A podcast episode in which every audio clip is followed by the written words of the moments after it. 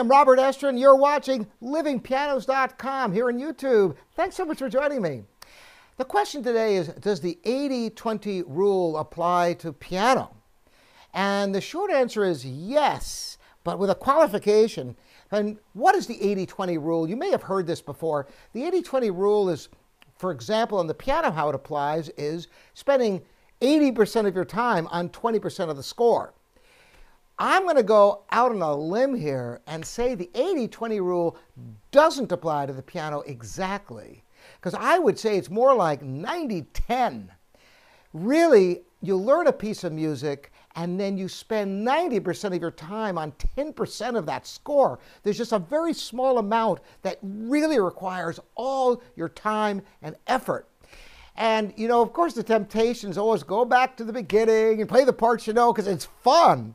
And you want to work on those parts to make them better and better because there's no end to how good you can play something. But really laser focus on these small sections.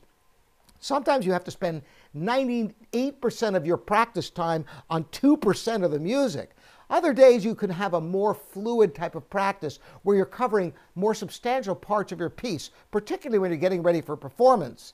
You want to be able to get the whole sense of playing a program, playing half a program, playing complete pieces, and all of that. But certainly in the formative parts of learning music, you want to laser focus your attention, and that's how to be productive.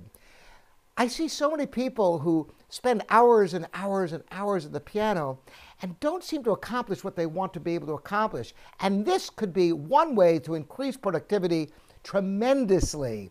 So in your practice, don't just keep going through the things you can already play well, although you can always refine further.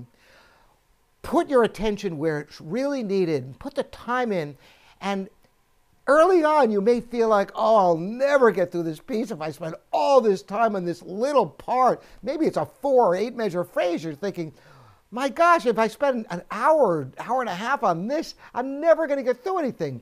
Here's the epiphany you will have. Spend that time in the front end on some of those hard sections, and you will be rewarded because you'll find that almost all pieces of music have repeats of different motifs and technical challenges. And by solving it or really delving into those head on, you're going to be able to accomplish so much more as you go further with the learning of the piece.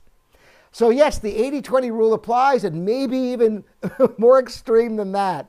Love to hear from all of you and how you feel this applies to your practice.